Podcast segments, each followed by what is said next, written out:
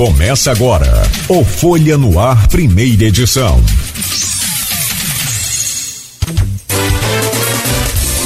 Sexta-feira, 30 de dezembro de 2022. Começa agora pela Folha FM 98,3, emissora do grupo Folha da Manhã de Comunicação, mais um Folha no Ar ao vivo, também pelo Face, pelo YouTube, pelo Instagram, ao vivo é, pela Twitch TV, daqui a pouco em podcast e logo mais tem reprise na Plena TV e amanhã ainda os destaques deste programa de hoje no jornal Folha da Manhã, sexta-feira, dia 30 de dezembro.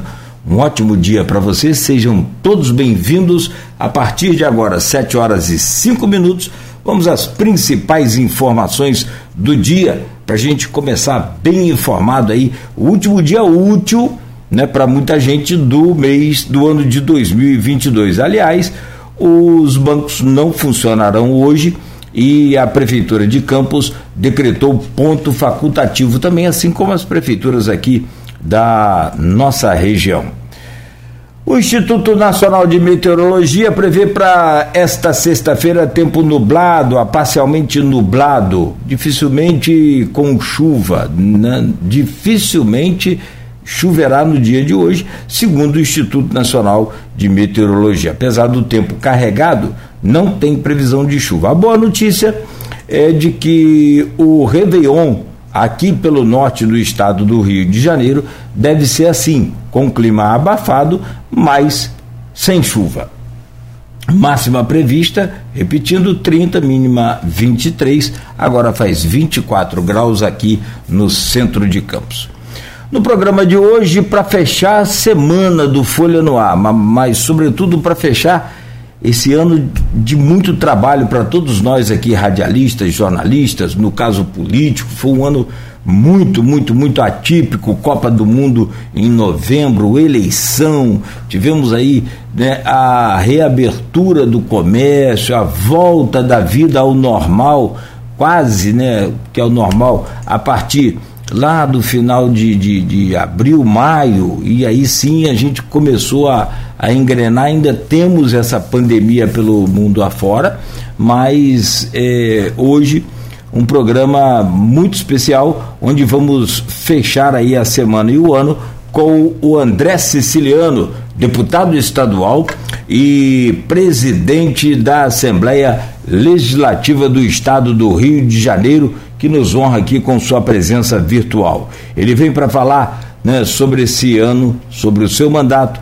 vem para falar sobre a indicação à Secretaria de Assuntos Federativos né, do governo Lula e ainda faz um balanço, claro, da Alerj, que apesar de mais de 30, 35 milhões distribuídos aqui entre algumas ações, sem falar de todas, né, ainda conseguiu devolver para o Tesouro 500 milhões de reais. O Siciliano já está conosco.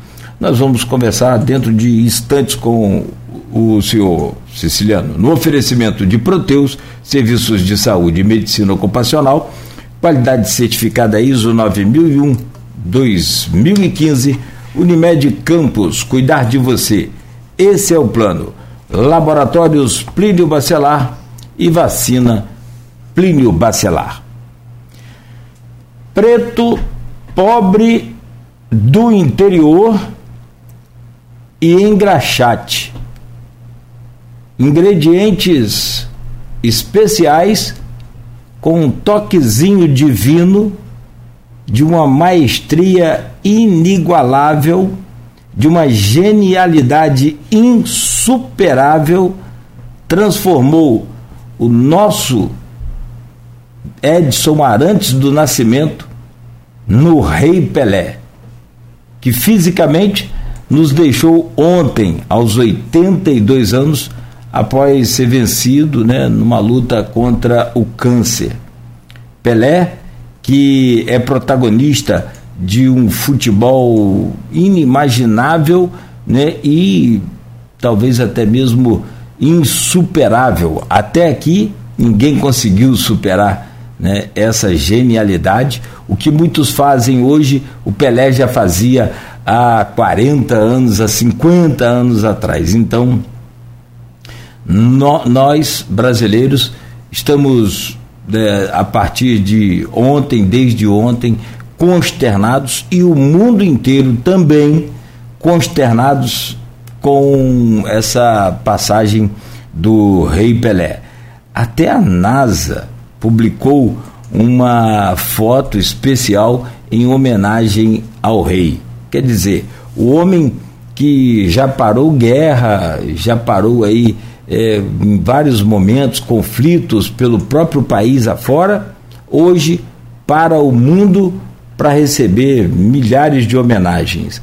Mas nós estamos aqui com o siciliano e o siciliano é protagonista de uma homenagem, ou pelo menos uma tentativa de homenagem ao Rei Pelé em vida. E eu queria trazer o seu bom dia, meu caro é, siciliano, justamente falando sobre isso, pois você, a gente conversava agora há pouco, você tentou transformar o Maracanã, o estádio Mário Filho, né, preservando o nome do, do, do, do Mário Filho em né, um complexo esportivo Mário Filho, mas o campo de futebol, o estádio de futebol do Maracanã, ser então Edson Arantes do Nascimento Pelé, não, não conseguiu em vida, mas pelo menos ficou a sua tentativa. Lá no seu perfil do do, do, do seu uh, telefone, do seu aplicativo de conversa, você já trocou a sua foto, já colocou uma foto do Pelé, é também uma forma de homenagem e é essa paixão pelo rei que você e acho que os outros duzentos e tantos milhões de brasileiros têm, ele é uma unanimidade. Bom dia, André Siciliano, prazer recebê-lo mais uma vez aqui na Folha FM. Seja bem-vindo ao nosso programa Folha no Ar, hoje na bancada com o Arnaldo Neto e com o Rodrigo Gonçalves. Prazer recebê-lo, Siciliano. Prazer, Cláudio. Bom dia a todas e todos. Saudar o Arnaldo, Rodrigo.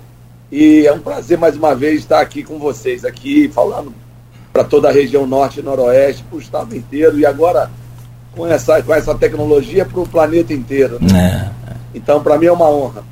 Muito, muito melhor pessoalmente, claro, é evidente, mas não deixamos de falar. Esse é que é o mais importante. Verdade. Então, eu, eu apresentei um projeto de lei para homenagear o Pelé em vida. A ideia era é, transformar o complexo esportivo ali do Maracanã, Maracanãzinho, é, no complexo esportivo Mário Filho, e o estádio com o nome do Rei Pelé. Rapaz, mexer com paixão Cláudio, é dói, porque eu apanhei igual cachorro magro. Mas eu fiz a defesa do princípio, porque naquele momento é, é uma televisão, um grande grupo tá, tinha estava apresentando uma série em homenagem ao Pelé. Eu aproveitei essa deixa para tentar botar o nome Pelé. Apesar que a polêmica foi toda em cima do Mário Filho, mas você sabe que os estádios no Brasil são conhecidos por apelido, né, por nome de bairros da onde eles se encontram, como por exemplo o próprio Maracanã, o Beira Rio, né, em Porto Alegre, o Murumbi, em São Paulo. Então, o nome do bairro acaba popularizando o estádio. Mas foi uma experiência, eu fiz a defesa do princípio do que me levou a, a, a tentar trocar o nome, mas é isso. A gente teve uma reação muito grande da população e a gente voltou atrás, eu conversei com o governador Cláudio, ele vetou o projeto, nós mantivemos o veto, mas eu é, é, fiz a defesa até o final e no final entendi, porque você quando fala de paixão, né, futebol é isso. Em relação ao meu status, né, eu que amo futebol, sou flamenguista, acompanho o Flamengo aonde o Flamengo vai, e quem ama futebol sabe do, do, que representa o Pelé para o esporte como um todo, em especial para o futebol e para o Brasil.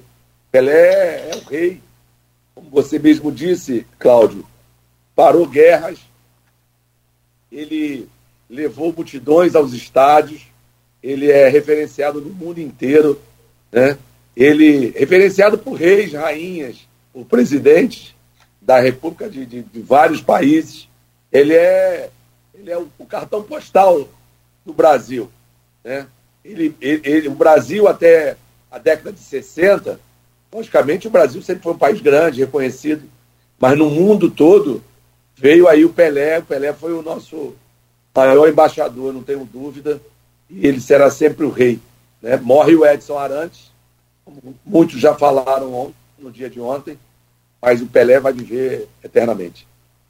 É, se Charles Miller inventou o futebol, o Pelé aperfeiçoou e deu graça ao futebol, não tenha dúvida disso. Mas é aquela história, deixar de tentar que não pode, né? Ficaria frustrante. Já pensou hoje você aqui falar, poxa, eu podia ter tentado fazer a homenagem? Seria muito pior do que levar as pancadas como cachorro magro, o que é muito ruim também. Bom, deixa eu trazer o bom dia do Rodrigo Neto, no, Rodrigo Gonçalves, logo na sequência o Neto, que hoje também é, faz esse último programa com a gente. Rodrigo Gonçalves, bom dia, bem-vindo a essa bancada. Bom dia, Cláudio. Bom dia a todos os nossos ouvintes. Bom dia também ao André Siciliano, ao Arnaldo. Né? É sempre um prazer estar com vocês aqui pela manhã, sempre trazendo informações. Hoje uma manhã triste, né? como o Siciliano bem colocou aí, você também, né? pela perda do Pelé.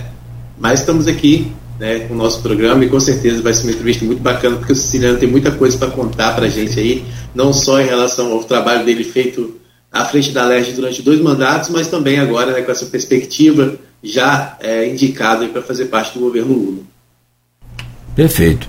Meu caro Arnaldo Neto, muito bom dia, seja bem-vindo. É sempre bom, prazer e vai ser sempre assim.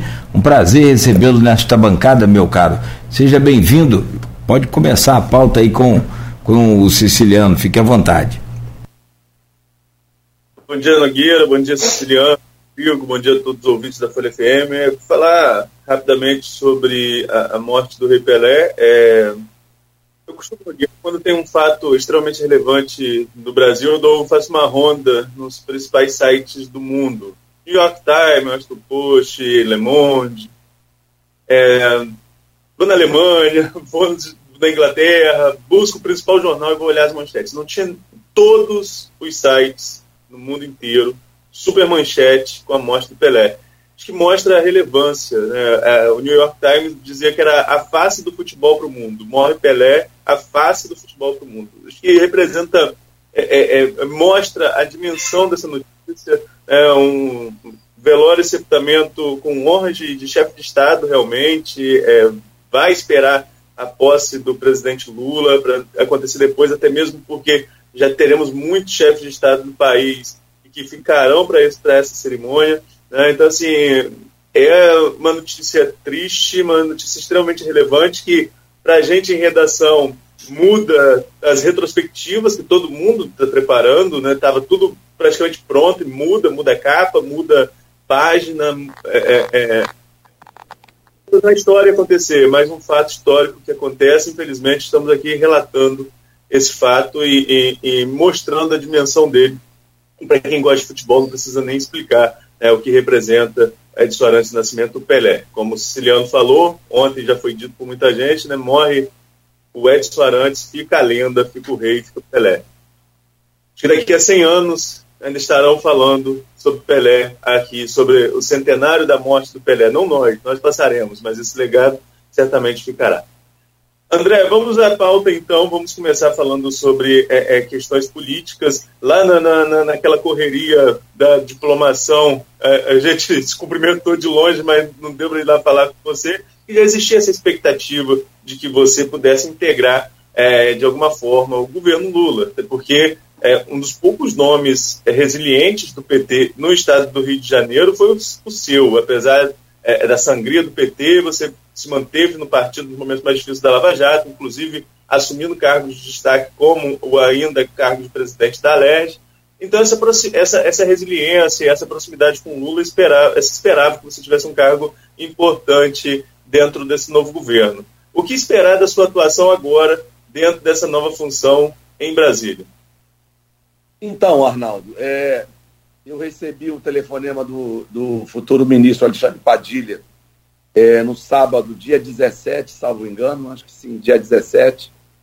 E ele dizia: ah, acabei de receber o telefonema do presidente Lula, conversamos, eu vou te convidar para você estar conosco aqui trabalhando comigo na Secretaria de Assuntos Federativos. A secretaria ela, ela cuida de, de, de, da relação com os prefeitos do Brasil inteiro e com os governadores. Né? E lá a gente também vai ter o papel de estar tá interagindo com outros ministérios em relação a pleitos dos estados e municípios. Então, para mim é uma honra, né? Eu que, que no ano de 2021 recebi na minha casa o presidente Lula, é, lá em junho do ano passado, e ele me convidou, me convocou, na verdade, para ser candidato ao Senado. Colocava que era difícil. Eu falei, presidente, senhor, fique tranquilo, eu sei da, do desafio que é. Meu nome não é muito conhecido, mas é isso, a política, às vezes, você tem uma derrota eleitoral, uma vitória política, né? É, a campanha não foi muito, como todas as campanhas, todo, sempre é, não tem campanha fácil, né? A campanha foi muito dura, e mas a gente faltou foi voto, entendeu, Arnaldo? É, eu não, não tenho dúvida, eu não ponho culpa em ninguém. Eleição é eleição, eu já ganhei eleição, já perdi eleição, então é do jogo. Então, para mim é uma honra. A gente vai representar o Estado do Rio de Janeiro no governo federal.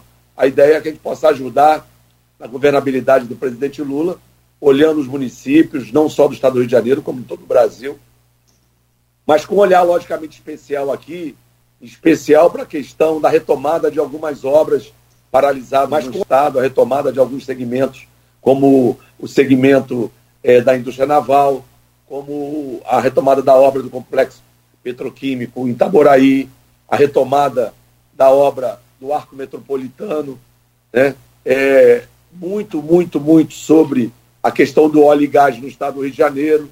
Vamos falar muito também do complexo industrial da saúde. E, então a gente vai vai estar tá levando algumas demandas também em relação ao estado do Rio de Janeiro.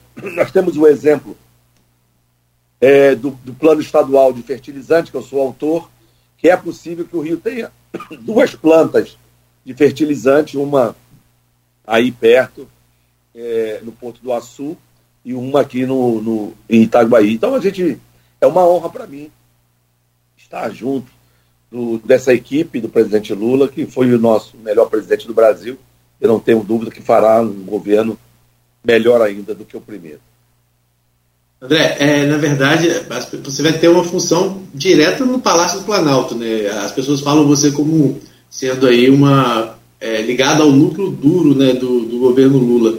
É uma responsabilidade muito grande, é, até pela, pela esse poder de articulação que você demonstrou ter à frente da Assembleia Legislativa, pelo menos no Estado do Rio de Janeiro, isso aumenta, vamos dizer assim, né, a expectativa em relação a esse trabalho que você vai desenvolver. É muita responsabilidade?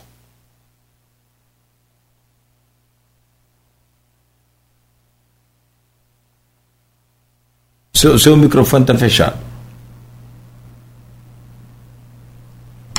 Você consegue abri-lo aí? Ah, aí? agora sim, ok, beleza. Então, para mim é uma honra, né? É antes de tudo uma honra e com uma, muita responsabilidade. Eu que trabalho desde 9 anos de idade no comércio, fui jornaleiro, depois fui trabalhar na loja do, de um tio meu e do meu pai, eu sempre tive muita relação com o público, né? Você ser vendedor de comércio não é fácil. É, não é isso, Rodrigo? Então, é, eu, a gente, eu digo o seguinte, a gente só conversa mais, a gente tem sempre buscado o entendimento com todas as forças políticas do Rio, porque a gente, é, como deputado, desde 99 e 2000, a gente teve uma passagem muito bacana nesse período, 99 e 2000, na Assembleia. É, a gente também teve lá uma responsabilidade grande, eu fui é, é, vice-presidente e a gente eu presidi em 99 e 2000 o plenário, mais de 90% do período que eu fui deputado, então, presidente Sérgio Cabral. É, então, é muita responsabilidade, ainda mais é, é, é, representar, representando o Estado do Rio de Janeiro. Que a gente precisa, Rodrigo, é, de muita coisa: segurança, saúde, educação, mas principalmente voltarmos a crescer, gerar empregos, para que a gente possa melhorar a vida da, da, da, população, não só do Brasil, como do estado do Rio de Janeiro. Nós temos mais de 30 milhões de pessoas passando fome, segundo estatística, mais de 3 milhões aqui no estado do Rio de Janeiro. A gente vê aqui na capital famílias inteiras dormindo debaixo de marquises, né, dormindo em barracas de campo. Então a gente precisa voltar a crescer, voltar a gerar emprego, porque é isso que, que dá dignidade às famílias, oportunidade para a juventude. Né? Então é isso. Para mim é um desafio, mas também ao mesmo tempo uma honra estar podendo compor o governo do presidente Lula.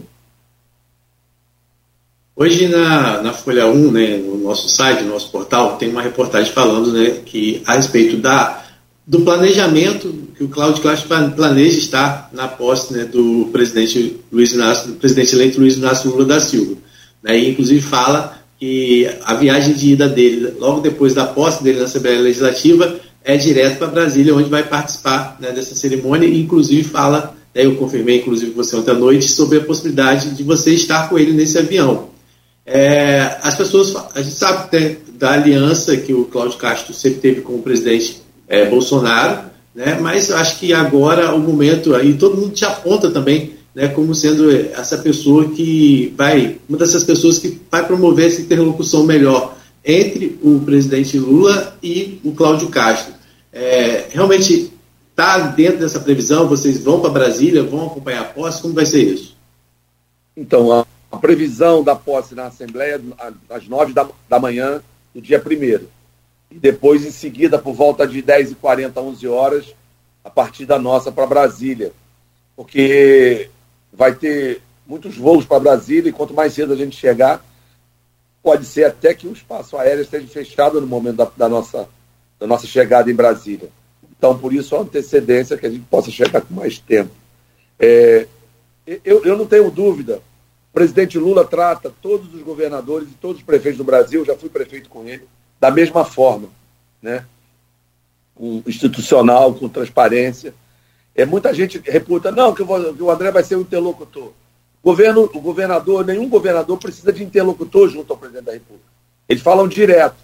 Né? Mas a gente vai poder ajudar muito o Estado, isso não tem a dúvida. Na burocracia, dos ministérios, mesmo junto, é, é o primeiro escalão do, do governo.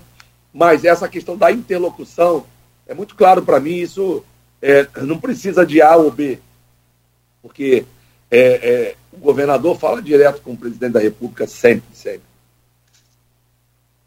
Ô Siciliano, deixa eu fazer uma pergunta a você sobre já o seu novo cargo. É, você fez um, um, trabalho, eu talvez possa. Eu posso Traz ser... água para mim, Marcos. Traz água aí pro homem aí, pelo amor de Deus. Ah, sem água a gente não consegue fazer programa. Sem água e café. É, mas o, o, que eu queria perguntar é: você fez um trabalho como presidente da LERJ, e a gente falava agora há pouco aqui, com 92, eu posso falar 92 municípios do estado do Rio, se eu tiver errado você me corrige, por favor, porque eu acho que você não deixou de atender ninguém independente, porque você é, o, é considerado o petista talvez menos, é, é, é como é que eu vou dizer, menos petista de todos no que diz respeito a essa radicalidade, essa coisa de PT, de, de, de, de essa ala mais radical. É, muita gente fica na dúvida até sobre qual partido você pertence. Você é do PT. Bom, a pergunta é: você sai de uma proporção de 92 municípios que você atendeu como presidente da LERJ. Aqui em Campos foram vários repasses né, para várias situações, como por exemplo o arquivo público municipal lá no Solar do Colégio, 20 milhões, um milhão imediatamente no início daquela pandemia, quando ninguém sabia nada ainda. Naqueles, na, na, naqueles momentos de chuva, de cheio, você também socorreu várias vezes em vários municípios. E ao final do ano, nós vamos falar no próximo bloco, não agora, você ainda devolve muito dinheiro ao tesouro. Ou seja, literalmente, você sai de uma assembleia rica, que devolveu dinheiro ao Tesouro, e vai para uma secretaria federal, onde você vai atender 5.570 municípios de um país que não está quebrado, mas está numa crise profunda e deve se agravar com todo esse rombo causado agora, principalmente nesse período eleitoral de gastos exorbitantes do próprio governo e ainda mais com esse tal do orçamento secreto. Como é que vai ser o siciliano diante dessa situação mais dificultosa e muito gigantesca a partir do ano que vem? Então, Cláudio, é, primeiro, eu, nesse período aqui como presidente, a gente procurou aqui é, implementar novos procedimentos na Assembleia, a gente é, fez a obra toda do, do, do prédio novo, mudamos. Então a gente fez, tomamos algumas medidas que isso possibilitou é, uma economia grande na Assembleia. Então a gente, administrativamente, a gente cuidou também das finanças da Assembleia. Implementamos novos procedimentos, pregão eletrônico, né? A gente descentralizou orçamento para os gabinetes, que no primeiro momento muita gente criticou. Não, vai botar dinheiro nos gabinetes, mas isso é mais transparência, isso você tem um acompanhamento melhor da imprensa. É, a gente administrativamente a gente cuidou da Assembleia. Né? E eu tenho a consciência de que nós estamos fazendo uma travessia aqui, nesse período que eu estou à frente da presidência.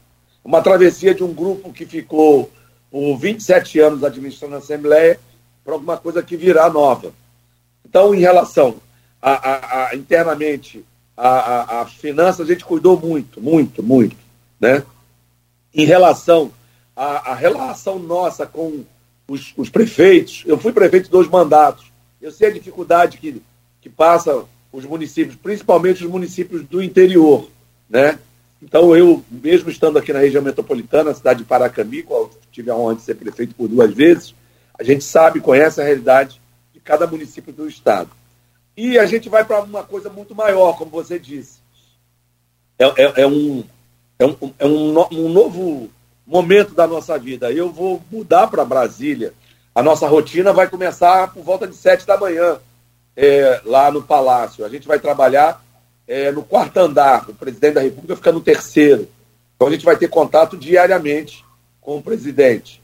E, e, e cuidando né, dos estados e dos municípios do Brasil inteiro e também interagindo, porque quando um prefeito ou um governador vai visitar o presidente ou mesmo no palácio, sempre levam né, deputados é, estaduais, federais, senadores que o acompanham. Então, vai ser um momento novo, um desafio, logicamente, mas eu sou carregador de piano. Eu já me coloquei lá para o futuro ministro Adriano Padilha e falei, meu irmão, me dê as tarefas e você vai ver. Eu aqui é, serei, um, como a gente chama, o pé duro aqui, você vai poder contar comigo 24 horas por dia. É, eu sei é, do meu papel, eu sei do meu lugar que eu vou estar junto da sua equipe. E você não se preocupe, eu tenho a humildade suficiente de entender que eu sou carregador de piano. E quero fazer parte da equipe. O, o Alexandre é um ministro muito competente, ele fez uma revolução na área da saúde, o Ministério, quando foi ministro. E eu, como eu disse, é um, é um momento novo de aprendizagem e a gente tem essa humildade, saber aonde se colocar sei o meu lugar. Né? Eu termino o mandato na Assembleia com, com a consciência tranquila do dever cumprido, né? com muita humildade, conversando com todo mundo. Em relação à questão do partido, é uma coisa é a eleição, uma coisa são os nossos princípios. Outra coisa, eu, eu não preciso tratar ninguém mal né, por ser do Partido dos Trabalhadores. Eu sempre tratei aqui, em relação aos parlamentares, com a mesma distinção. Sempre valorizei o mandato de cada parlamentar independente das questões ideológicas, independente do momento político da eleição. Com muito pé no chão, com muita consciência. É, o Rio de Janeiro é, precisa de muito diálogo, o Rio de Janeiro precisa de unidade, de união, de novo, respeitando os partidos, os posicionamentos, porque se o político briga, quem perde é o povo. Então, o ótimo é que a gente possa ter o um entendimento respeitando é, a ideologia e o posicionamento de cada parlamentar e cada parlamentar. André, você abriu uma entrevista falando sobre o resultado da eleição, da sua disputa ao Senado, né? Falando que faltou voto, enfim, é, não querendo polemizar as questões partidárias. Mas até escrevi recentemente sobre essa questão da eleição proporcional, da eleição para deputado, da eleição para senador. O senador tem uma cara de, de, de quase que de executivo, embora seja legislativo, uma eleição atípica, né? E falava que a esquerda se dividindo com você e com o Molon, e a direita se dividi, e, e, e, o conservadorismo, digamos assim, com, Garotinho, com a Clarissa Garotinho e o Daniel Silveira, embora tivesse impedido, facilitou ainda mais a vida de Romário, que foi reeleito senador. É, passado o tempo, a gente avalia com a cabeça mais fria. É, você, Molon, Freixo, essas forças de esquerdas chegaram a reavaliar que houve um erro em alguém não abrir? No caso, é, havia aquele acordo que se o PT apoiava é, Freixo, o PSB deveria abrir para o Senado. Faltou, o que, que faltou ali para esse acordo ser cumprido? Então, é, eu, eu fui cumprir uma tarefa, um convite que o presidente Lula me fez. Né? Ninguém faz uma aliança com todos de um mesmo partido numa chapa. Né? O Freixo escolheu o vice, o candidato a vice, que foi o César Maia, e foi uma boa escolha, eu acho. Né? É, mas você não faz uma aliança pão com pão. Né? E outra coisa, o PT tinha que mostrar a cara, tinha que mostrar o número, tinha que fazer a defesa. Né? É, eu respeito muito o Molon, um grande deputado, é um deputado de opinião, bem da verdade, e, e a gente, eu, eu recebi uma tarefa do meu partido e eu cumpri. Né? E a eleição você ganha e perde, você faz política com mandato ou sem mandato. Né? É, Para mim, esse convite de estar junto do Palácio, despachando quase que diariamente com o presidente da República, para mim é uma honra. Né? É, que muitos ministros não terão. Muitos ministros ficam distantes do presidente. Muitos parlamentares, a sua grande maioria, também ficam distantes. E a gente sabe da competência, da capacidade do presidente Lula. Só quem pode unir Arnaldo do Brasil é o presidente Lula. Só quem ganharia a eleição do, do Bolsonaro seria o presidente Lula, não tenho dúvida. Né? E a, a eleição vem e vai. Cada dois anos tem eleição. A gente precisa aprender. Né? É, eu respeito a posição do PSB, que não falou que ia cumprir o compromisso, falou inclusive para o presidente Lula que, que iria cumprir o compromisso e no final não cumpriu. Mas a eleição, no futuro, todos nós seremos cobrados do nosso posicionamento. É, eu, você, como você falou, né? Eu, nos piores momentos, eu fiquei no PT, eu nunca saí do PT. Ao contrário, eu quis, fiz questão de ficar. É, em fevereiro de 2018, eu estava suspenso por ter votado é, a favor da venda da SEDAI. E eu fiz o contrário, eu podia ter saído naquela janela de março de 2018, eu procurei a direção do meu partido e falei, eu quero a garantia de que serei candidato a deputado. Eu não quero sair do, do, do meu partido. Meu único partido na vida. Entendeu? Então eu fiz o contrário. Quando muitos saíram do, dos, do, do PT, por exemplo, nos piores momentos, eu fiquei. E depois eu fiz questão ainda de ter a garantia de que iam me deixar correr é, na eleição de 18. Então eu respeito o posicionamento dos partidos, respeito a posição de cada um, mas isso a história irá cobrar no futuro. Né? Porque foi feito um compromisso, foi dado a palavra e o compromisso não foi cumprido. Mas isso também é da política. Eu brinco que o, os compromissos, muitas das vezes, eles são feitos para o sujeito não cumprir o compromisso. Mas a história cobra. Né? Você pode, é, Arnaldo, na política até é, é, refazer o compromisso. Senta com a pessoa que você fez o compromisso um tempo atrás e fala, ó, naquele momento a gente fez esse compromisso ou aquele, isso aqui daqui para frente não conta mais, não vai dar, não é assim. Porque você tem que sentar e conversar. Você não pode elevar, empurrar, empurrar, empurrar e descumprir um compromisso no final, como aconteceu. Mas isso também já passou. Vamos olhar, para frente. O Brasil precisa da unidade de todos, em especial dos partidos progressistas. André, ainda falando sobre o último pleito, né, é, também a gente não pode deixar de, de, comentar que o seu filho foi eleito deputado estadual, né, o Andrezinho Siciliano, e o que também mostra a sua força no Estado, né, ele teve mais de 54 mil votos espalhados em vários municípios do Estado, também fruto é, do seu trabalho, claro, né, os créditos são dele, mas também por conta de ter o seu nome né, é, ligado diretamente a ele. Né? Então, Rodrigo, é, o, o meu filho ele fez uma campanha muito própria dele. Ele juntou uma equipe de campanha, ele juntou jornalistas, ele juntou o pessoal das, das, mídias sociais, ele fez tudo. Eu participei de duas reuniões com ele ao longo da.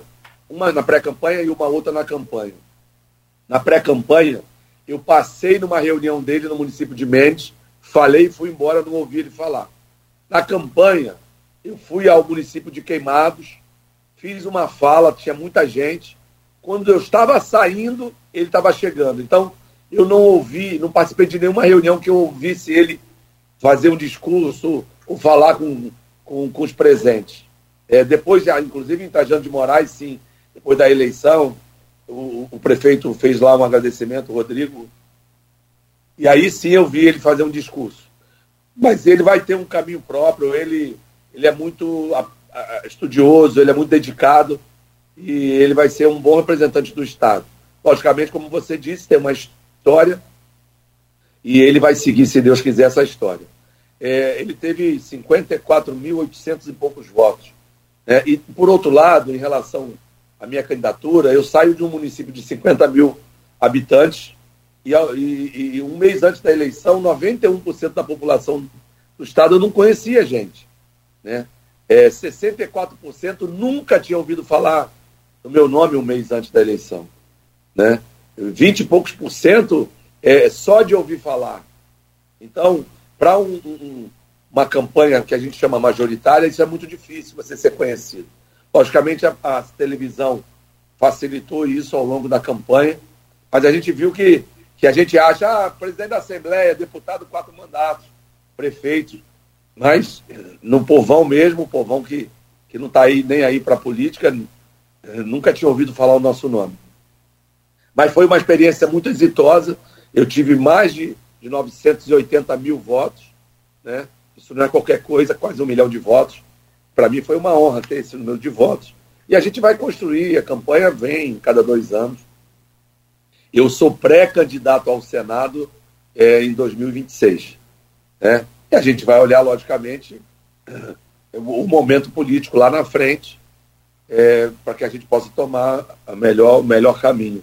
Mas sempre ouvindo muito o meu partido, sempre é, cumprindo as tarefas partidárias, sem deixar de conversar, deixar de de ter um entendimento, né? e buscando o melhor para o Estado do Rio de Janeiro e para o Brasil.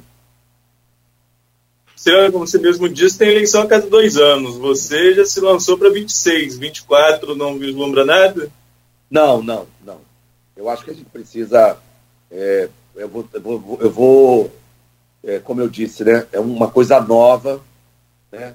Eu vou mudar a minha vida toda para Brasília a partir de fevereiro e, e a gente espera contribuir com o Brasil, com o governo, principalmente com o Estado do Rio de Janeiro. É uma coisa nova e não dá para você ficar fazer cada dois anos eleições, para mim, é, eu, eu tive muito intensamente a partir de 96, Arnaldo.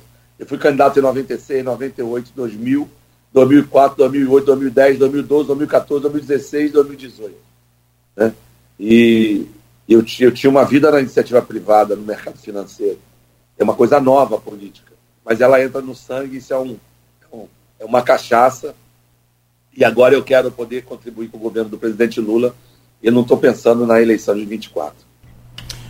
Deixa eu voltar, só fazer mais uma aqui, Cecília. A gente precisa fazer um intervalo comercial. São 7h43 agora. É, você falou também mais cedo um pouco que o Estado do Rio precisa de muita união.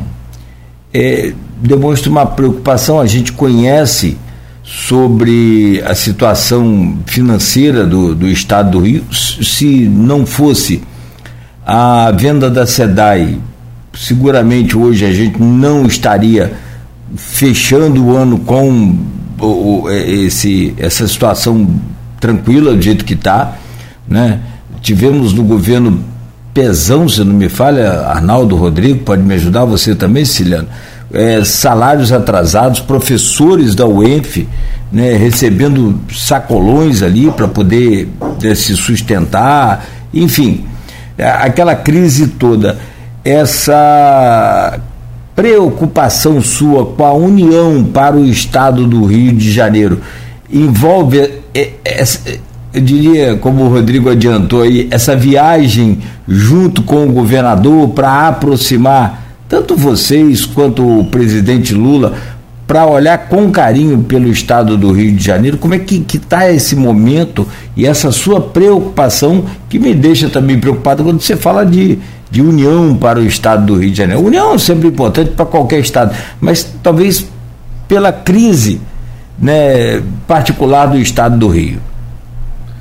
Então, Cláudio, primeiro, eu, eu, eu, eu, a, a SEDAI é, um, logicamente, 20 bi são recursos importantes, mas eu reputaria que o Rio vive um momento diferente, porque está desde 2017, desde setembro, sem pagar o serviço da dívida.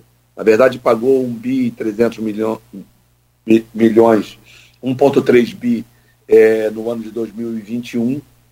Esse ano vai ter um encontro de contas, porque renovou o regime de recuperação, mas eu diria que a média que o Pezão pagou da dívida foi da ordem de 9 bilhões por ano. Então, se você imaginar que nós não pagamos 18, 19, 20 e 21, mesmo pouco, né? Se você somar aí com 22, seria 40 bilhões de reais, uma média dos últimos anos, quando o Estado eh, ficou inadimplente, com as contas bloqueadas a partir do final de 16. Então, eu reputo que o regime de recuperação é, faz o Estado viver um novo momento. Nós, pela Assembleia, Cláudio, Arnaldo e Rodrigo, a gente mudou muito a legislação do ICMS nesse período. Eu lembro bem, no final de 16, nós aumentamos o ICMS de bebidas e de cigarro. Depois, em 19, a gente fez algumas mudanças que possibilitou uma arrecadação de mais de 1 bilhão e 300 milhões de reais por ano. A gente mexeu muito na legislação, via Assembleia Legislativa. Porque em 17, 18, 19 e 20, nenhum prefeito procurava governador. Nenhum chefe de poder procurava governador. É, é, nenhum, eu diria, é, é, é, reitor ia no governador, eles iam na Assembleia para ver orçamento, para ver liberação de recursos, empenho. Isso foi assim no final do governo do Pezão, depois do Ornette, e também no, no, no, no do, do, do Witson, que foi uma coisa também totalmente diferente. Então, a venda da SEDAI foi importante? Foi autorização foi importante da venda, foi naquele momento em que o Estado tinha os salários de três, quatro meses dos servidores atrasados. Né? A gente estava com um salário da, da, da, área da segurança atrasada, mas ainda no mês seguinte, no 15 dia útil do mês seguinte. E a gente corria o risco de acontecer o que aconteceu, é, Cláudio, lá no Espírito Santo, pertinho aí. É quando a, a Polícia Militar ficou nos quartéis, não saiu às ruas, e houve em duas semanas mais de 100 homicídios aí, por conta da ausência da polícia na rua. Eu dizia o seguinte: na minha região, que é a região metropolitana, a região da Baixada Fluminense, se a polícia ficar 48 horas fora das ruas, acontece mais de 100 homicídios. Né? Ainda mais naquele momento de 17, onde tinha uma guerra de facções muito forte na Baixada Fluminense. Então, é, é, a gente vive um novo momento, especial também por conta do aumento da, da, da, do barril do petróleo, que chegou em março desse ano a 139 dólares, hoje está em torno de 83 dólares barril. Né? É, esse ano o Estado vai arrecadar quase 30 bilhões de reais. Né? É um dinheiro que é sazonal. Né? A gente sabe que daqui para frente vamos ter é, é, é um aumento significativo da produção do petróleo. Isso, por outro lado, acarreta uma, uma melhor arrecadação, mas tem a flutuação do preço do mercado internacional, do câmbio, e mais. Né?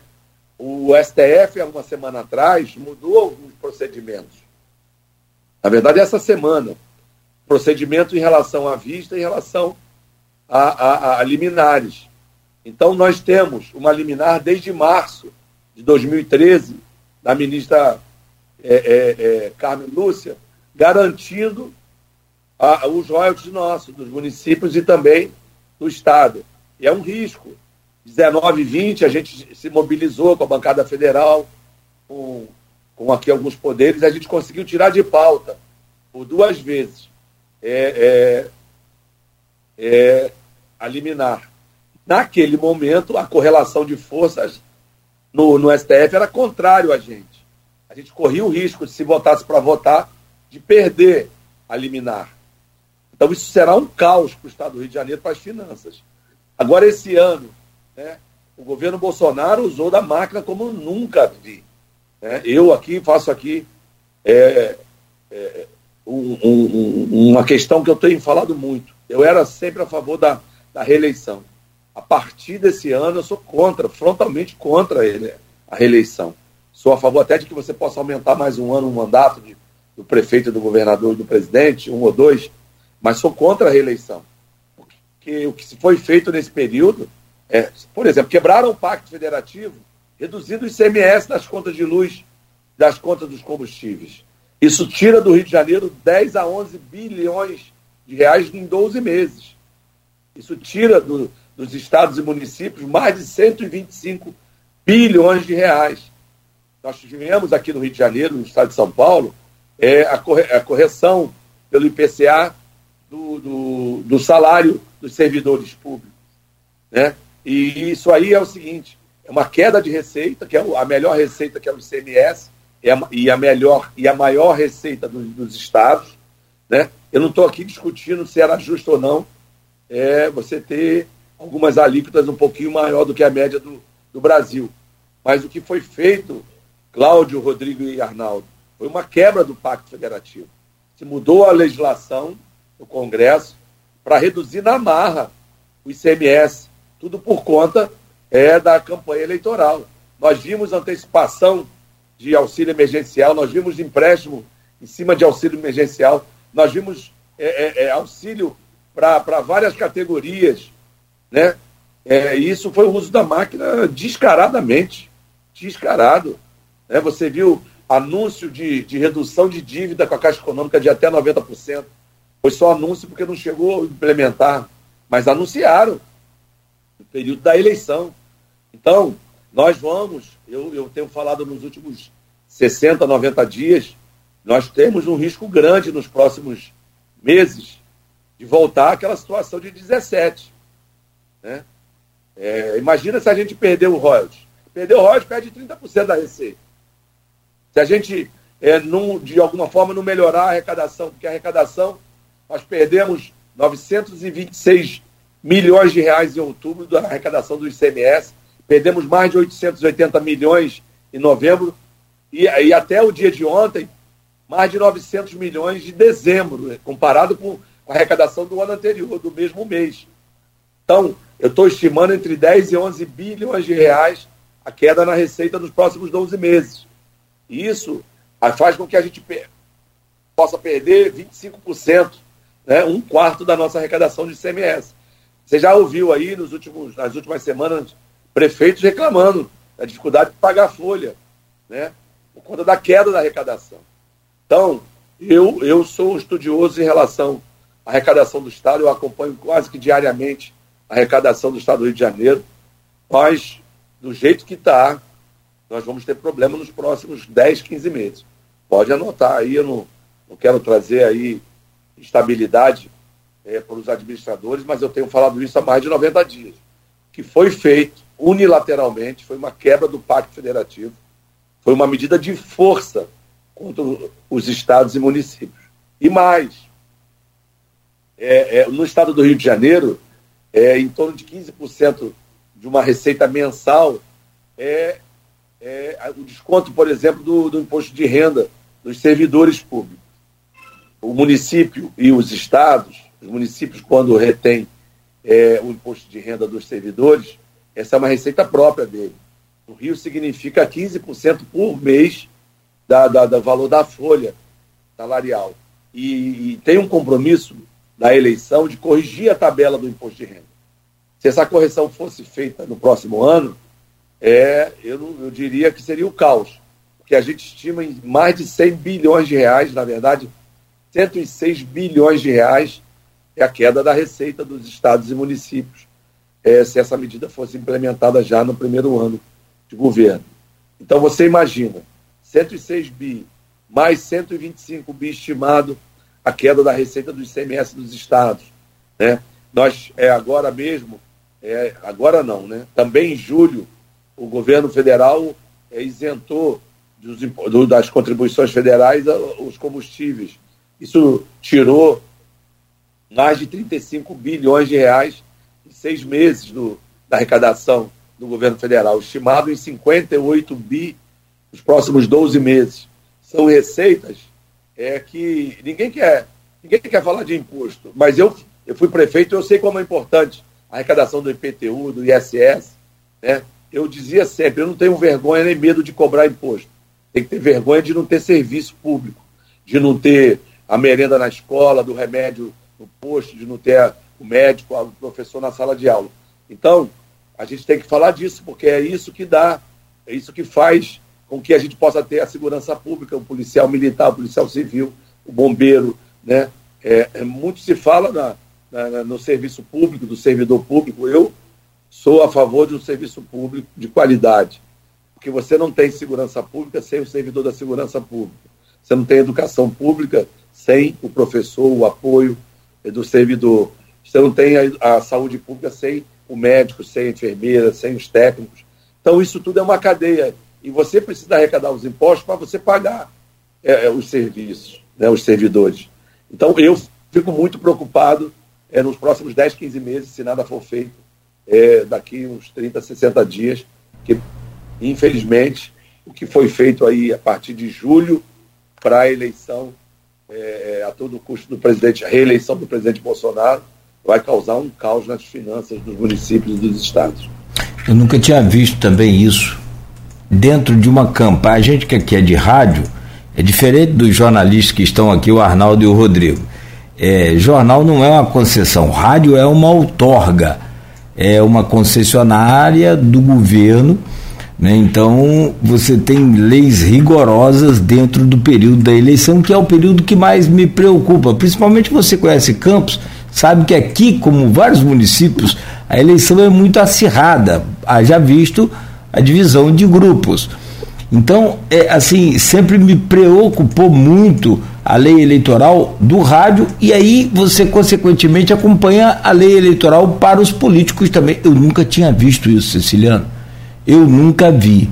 E de forma é, é, Arnaldo falou aqui, de forma institucionalizada, porque acabou passando pelo, pelo TSE. Acabou tendo que passar. Pelo né? Congresso, né? É, pelo, Congresso, pelo, pelo Congresso. É, Perdão, é. É, é, é, é o exemplo da, da, da, da, lei que foi votada em dezembro de, de 2012, onde é, é, fizeram uma nova novo entendimento da participação da partilha dos royalties quebrando os estados produtores dos municípios. É, exato, né? exato. É, é, com uma medida de força unilateral. Toda vez que você for falar de receita de três unidades da federação contra 24, você vai ter minoria. Não? Então, se a gente não tiver a Constituição garantindo o direito, que é os royalties estão, estão na, na Constituição, royalties de participação especial. Mas o que a gente viu nessa campanha, que ficou mais claro para a população, foi no dia da eleição, a Polícia Rodoviária Federal parando ônibus né, no interior, em especial no Nordeste. Mas a, o uso da máquina foi tremendo. Eu dei o um exemplo aqui é, é, é, dessa, dessa, redução do ICMS unilateral, da, da, da dos auxílios criados para caminhoneiro, para taxistas, é, é, antecipação, empréstimo em cima de auxílio. Coisa de louco. Mas é, eu, eu, eu não acho, eu já vi aí, tem ações em relação a essa questão já do uso da máquina. Vai ficar, vamos ficar atentos porque isso é sério, não é pouca coisa não. Tá? Muito sério. Bom, ô Siciliano, você me permite rapidamente fazer um intervalo? E na volta a gente continua essa conversa, esse bate-papo aí. Tem várias perguntas aqui, inclusive né, do Arnaldo Neto, do, do, do, do Rodrigo Gonçalves, mas também do pessoal que está interagindo com a gente aqui na internet. Dois minutos o tempo para você tomar uma água e um café, você que nos acompanha também, e a gente volta conversando com o deputado estadual, presidente da Assembleia Legislativa do Estado do Rio de Janeiro, até o dia 31. Até amanhã, né, Siciliano? Não, é, é 31 de janeiro. Ah, 30, é, perdão, 31 de janeiro. A, a, a posse é a partir de fevereiro, exatamente. Então, até 31 de janeiro e a partir de fevereiro como indicado aí a Secretaria de Assuntos é, Federativos do governo Lula. Na bancada de hoje, com Rodrigo Gonçalves e Arnaldo Neto, estamos conversando ao vivo, por videoconferência, com o deputado estadual, presidente da Assembleia Legislativa do Estado do Rio de Janeiro, André Siciliano. E eu volto com você, meu caro Rodrigo, fazendo a gentileza de abrir esse bloco, por favor. Obrigado, Cláudio. É, daqui a pouquinho a gente vai dar uma atenção também àquelas pessoas que estão comentando lá nas redes sociais, também lá no grupo Opiniões, das pessoas interagindo bastante, querendo falar também com o Siciliano. Mas eu ainda queria, antes da gente avançar também para falar um pouco sobre o trabalho dele à frente da Assembleia Legislativa, né, desde a sua eleição, como, na verdade, eleição e reeleição, né, afinal, o Siciliano é, mostrou o poder de interlocução dele justamente nas suas duas eleições. Né? Primeiro, quando ele é, venceu a primeira eleição, no, quando um governador eleito tinha feito campanha para Bolsonaro, e ele, como sendo do PT, conseguiu assumir naquele momento a Assembleia Legislativa e depois repetiu a, quando foi reeleito. Né? Então mostrou aí também esse poder de articulação que ele tinha na Assembleia Legislativa. Mas ainda queria retornar para a gente falar um pouco sobre a nossa última conversa antes do intervalo, porque a gente, o Cicero explicou né, a questão do que representa a, a perda de arrecadação para os municípios, para o Estado, para os municípios, né, e a, e a preocupação que ele tem mas também existe uma questão é, eleitoral que foi colocada, mas que a população abraçou e virou também como se fosse. As pessoas falam, ah, no momento que o governo PT assumir, vai voltar a subir combustível, vai voltar a subir a conta de luz. Né? E eu queria que ele explicasse isso, porque a população é, já está nessa expectativa e querendo atrelar isso né, ao governo é, que vai assumir agora a partir do dia 1 como contornar isso de uma certa forma, fazer com que a população entenda, né, é, como ele colocou aqui em números, mas que entenda isso no dia a dia. Então, Rodrigo, é, primeiro, você, você aqui acompanha o orçamento federal, a, o Congresso, você viu que o próprio Paulo Guedes e o Bolsonaro, o orçamento de 2023, não tinha previsão é, do auxílio emergencial. A peça orçamentária que é votada no Congresso, ela é remetida é, pelo governo atual. Então, eles não, eles mesmo não tinham a previsão na lei orçamentária anual, na LOA, é, da, da, da, da do auxílio para 2023. Ao contrário, o presidente Lula garante o auxílio 2023. É sempre bom lembrarmos que o auxílio é um auxílio emergencial para quem perdeu o emprego naquela pandemia, para quem estava com dificuldade, né? porque é, a maior dignidade que você pode dar para uma família, Rodrigo, é o emprego. Então, esse auxílio, que não tinha previsão para 23, o presidente Lula garantiu. Em relação à questão, por exemplo, da redução é, dos impostos do, combustível. O governo é, Bolsonaro, ele fez a isenção dos impostos federais até 31 de dezembro de 2022. E nós acompanhamos um estudo é, feito pelos técnicos da Fazenda do Paulo Guedes, que eles iam tomar medidas imediatamente após a eleição do segundo turno, se ganhasse a eleição. Estava escrito em estudos é, dos técnicos da Fazenda. Isso não fomos nós que falamos, foram os técnicos da Fazenda. Então, ao contrário, o que o presidente Lula vai fazer é retomar né, o Bolsa Família, um valor que possa dar dignidade para as famílias, porque está desde 2014 sem correção o Bolsa Família.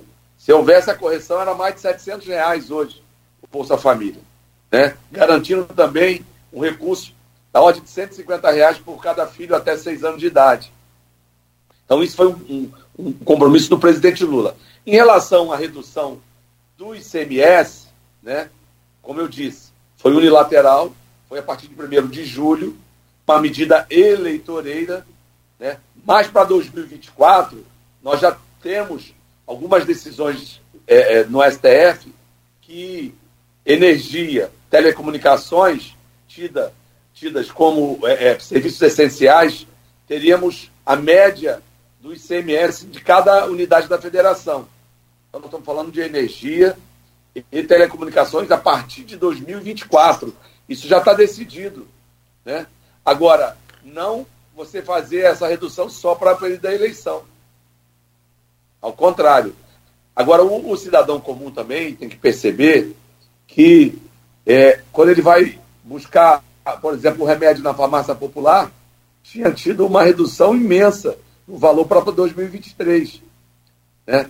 Quando você deixa de arrecadar os recursos, como eu falei aqui, da ordem de 11 bilhões de reais, você tem menos 2 bi e meio para a educação, você tem menos 1 bi 200 para a saúde pública, você tem menos de 25% desses recursos que iriam para os municípios, né? Isso vai fazer falta. Isso vai ter consequências. Né? Agora, tem que ser com muita transparência e sempre muito, muito diálogo, como eu falei. Né? Porque não dá para você fazer, tomar uma medida unilateral onde você quebra os municípios e dificulta muito a vida dos, dos estados. Tomara que eu esteja errado é, na minha previsão. André, falar um pouco sobre os seus mandatos de presidente. O que você pontua como principais ações nesse período? Essa questão, por exemplo, de auxílio direto aos municípios, já puxando uma polêmica aqui para Campos em relação a recurso para o solar, para a reforma do solar do colégio. Essas novidades que foram implementadas são legadas? Você acha que vai ter continuidade na casa? Eu não tenho dúvida, né? Eu não tenho dúvida. Agora, é, o que, que eu diria, o que, que foi lá o ponto forte desse período que a gente ficou é, na presidência? Primeiro, interinamente, de 17 e 18. Depois, efetivamente, a partir de 19. Primeiro, um diálogo com todo, todos os partidos. É, muita transparência nas, decisões, nas decisões através do colégio de líderes. É, é, a descentralização orçamentária que a gente fez. É, a gente tomou algumas medidas de mais transparência em relação aos gabinetes. Né? É, a gente mudou é, muitos procedimentos internos, isso possibilitou a gente é, economizar recursos. A gente tomou muitas medidas administrativas de transparência e de economia. Né? Mas a gente fez, nesse período, o mandato de deputado. O meu mandato, eu fui autor da lei que criou o auxílio emergencial estadual o Supera RJ. Eu sou autor da lei que criou o Fundo é, Soberano do Estado, que nós vamos ter mais 3 bi e, e, e, e 200 milhões de reais. No fundo, nós temos 2,100 e vamos ter mais 3. Né? São 5 bi para que o Estado possa pensar a médio e longo prazo. Né? Nós, via Assembleia Legislativa, é, Arnaldo, é, a gente fez alguns estudos importantes sobre o setor de óleo e gás. A gente fez uma nota técnica das potencialidades, ouvindo as reitoras, os reitores, os economistas, é, é, ouvindo sindicalistas. A gente agora, agora no final, também nós é, é, publicamos a nota técnica do que a gente chama Complexo Econômico Industrial da Saúde, onde a gente fala das potencialidades do Estado do Rio de Janeiro é, com as universidades, com os institutos federais, com todo o conhecimento gerado é, é, é, nas universidades, na Fiocruz, por exemplo, na UFRJ, na UF, na UERJ, na própria UEM, são tecnologias desenvolvidas e produtos que podem ir para o mercado e isso gerar riqueza para o Estado do Rio de Janeiro. Que a gente fala desse complexo industrial da saúde, é da potencialidade de gerar riqueza no Rio de Janeiro, desenvolvimento econômico. Né? Nós Fizemos um estudo que a gente chama é, é, do, do, da matriz, insumo e produto da nossa economia. É uma parceria que a gente contratou a UFRJ e a Rural, as duas universidades federais aqui presentes no Estado, que estudou toda a cadeia produtiva do, do Estado do Rio de Janeiro, de cada setor, né, que a gente chama de matriz, insumo e produto. Isso é uma ferramenta poderosíssima para você falar de desenvolvimento econômico de regiões, e do próprio Estado. Então a gente contribuiu muito, é, é, é, aprofundando não só o trabalho do dia a dia na Assembleia Legislativa, mas também é, com estudos técnicos para que o Estado possa é, sair da inércia, voltar a crescer, gerar empregos, é, retomar a sua economia, porque o Estado do Rio de Janeiro, é, Arnaldo, o Estado perde muito nas últimas décadas. Né?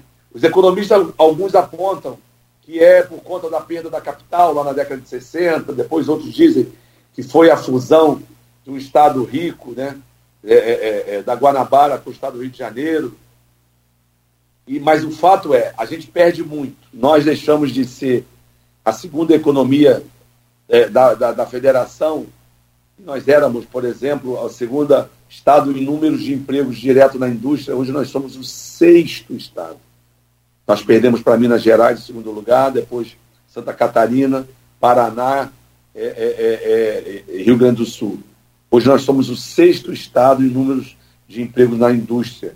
Então o Rio se desindustrializou, o Rio precisa pensar a médio e longo prazo. E a Assembleia teve um papel importante nesse período. Serão legados que nós vamos deixar. Né? Essa questão da matriz de insumo e produto, então, é uma ferramenta poderosíssima para os governos do, dos municípios e do Estado, para o servidor da fazenda, do planejamento dos municípios e do próprio, da própria, do próprio Estado. Né? São estudos muitos, com, muita, com, com muita base técnica, que estuda o problema, estuda o efeito do problema e a potencialidade do crescimento. Então, isso vai ficar um legado é, é, para o Estado do Rio de Janeiro é, nesses três estudos, né? Duas notas técnicas, óleo e gás, é, é, complexo industrial da saúde e matriz de insumo e produto. É, são coisas que a gente discutiu muito com a academia, com as universidades, com os técnicos, é, com os economistas. Então, isso é um legado para que a gente possa voltar a crescer. E o Fundo Soberano é uma ferramenta poderosa. Né? Então, eu também falei no início é, da questão do plano estadual é, de fertilizantes, que eu sou autor. O Brasil precisa é, é produzir fertilizantes. Nós importamos o ano é, de 2021 90% dos fertilizantes é usado na, na, nas lavouras, né, na, no campo, no Brasil. E a gente, nós temos o gás. O gás, através da tecnologia, você pode transformar o gás em fertilizantes. E, e nós temos a, a, capacidade de ter duas plantas de fertilizantes. Uma aí no Porto do Açu e uma aqui no, no, no em Itaguaí. Nós estamos falando muito da, da, da de atrair para o Rio de Janeiro a Rota 4B, um novo gasoduto que vai trazer gás é, do pré-sal, especificamente no campo de Bacalhau, da Equinor, para aqui, para a costa, na Baixada Fluminense, passando aqui no, no, no, no condomínio no, do, do, do, de Santa Cruz. Então ali nós teríamos, nós temos, na verdade, duas siderúrgicas, que é a Ternium e, e, e a Cosigo ali, é, a Gerdau, e temos também uma termoelétrica de Furnas. Nós ali teríamos três tomadores firmes de gás, e, e a gente fala sempre é, desse potencial de que são 18 milhões de metros cúbicos dia, que é essa rota 4B trazendo gás do campo de Bacalhau para a costa aqui na Baixada Fluminense. E isso é desenvolvimento. Quando você tem gás, você tem indústria. Você tem indústria, você tem empregos e arrecadação. Então a gente precisa falar da, da, das potencialidades. Então a gente precisa usar o que a gente tem aqui como gás. O gás é, é, é, é um, um, um bem que está aqui na costa, que está aqui no mar, o gás que precisa desenvolver o estado do Rio de Janeiro. Eu não tenho dúvida que o potencial do gás, do petróleo, é, é, é fundamental. Então, nós fizemos esse estudo, que a gente chama de nota técnica. Né? E, e a gente está buscando, e a gente vai ser, é, no governo federal, uma voz para que a gente possa trazer de volta o desenvolvimento econômico e social no estado do Rio de Janeiro. Ciciana, ainda falando sobre a questão do Fundo Soberano, né, é, ele surgiu como uma aplicação financeira com reserva né, de recursos excedentes de produção de petróleo e gás. Logo na largada ele já saiu com 2,1 bilhões. É, algumas pessoas falam que esse fundo soberano talvez não, não é, permanecesse. É, você falou que já há recursos previstos para ele, ele vai permanecer, como que vai ser isso? Então, nós aprovamos uma emenda condicional de minha autoria. Nós temos um conselho gestor que envolve toda a sociedade, envolve, envolve é, é, a representação da indústria, envolve a representação dos sindicatos, envolve as universidades. Né? A gente criou um conselho paritário onde vai pensar aonde esses recursos serão investidos. O que, que a gente falou aqui e que é fato? E eu estou falando isso desde o início do ano, que nós teríamos no mínimo mais 3 bilhões de reais nesse fundo esse ano.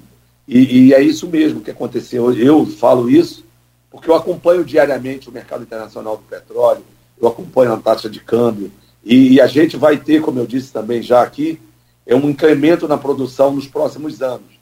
Né? Não sei se vamos ter um barril tão alto como tivemos nesse período, algum período do primeiro semestre desse ano, seguramente não, né? mas é, nós vamos ter é, mais, no mínimo, 3 bilhões e 200 milhões no fundo, porque a arrecadação do royalties do ano passado foi da ordem de 18 bilhões de reais. esse ano nós já arrecadamos 29 bi. Então, 30% do excedente da arrecadação comparado com o ano anterior vai para o fundo. Né? O restante, é bom que se diga, vai para o Rio Previdência. Os recursos dos joias no Estado do Rio de Janeiro, do Estado, essa arrecadação para pagar servidor. Né? Então, está superavitário esse ano também o Rio Previdência. Mas a gente tem um problema sério da Previdência Pública no Estado do Rio de Janeiro, como temos em outras unidades da Federação.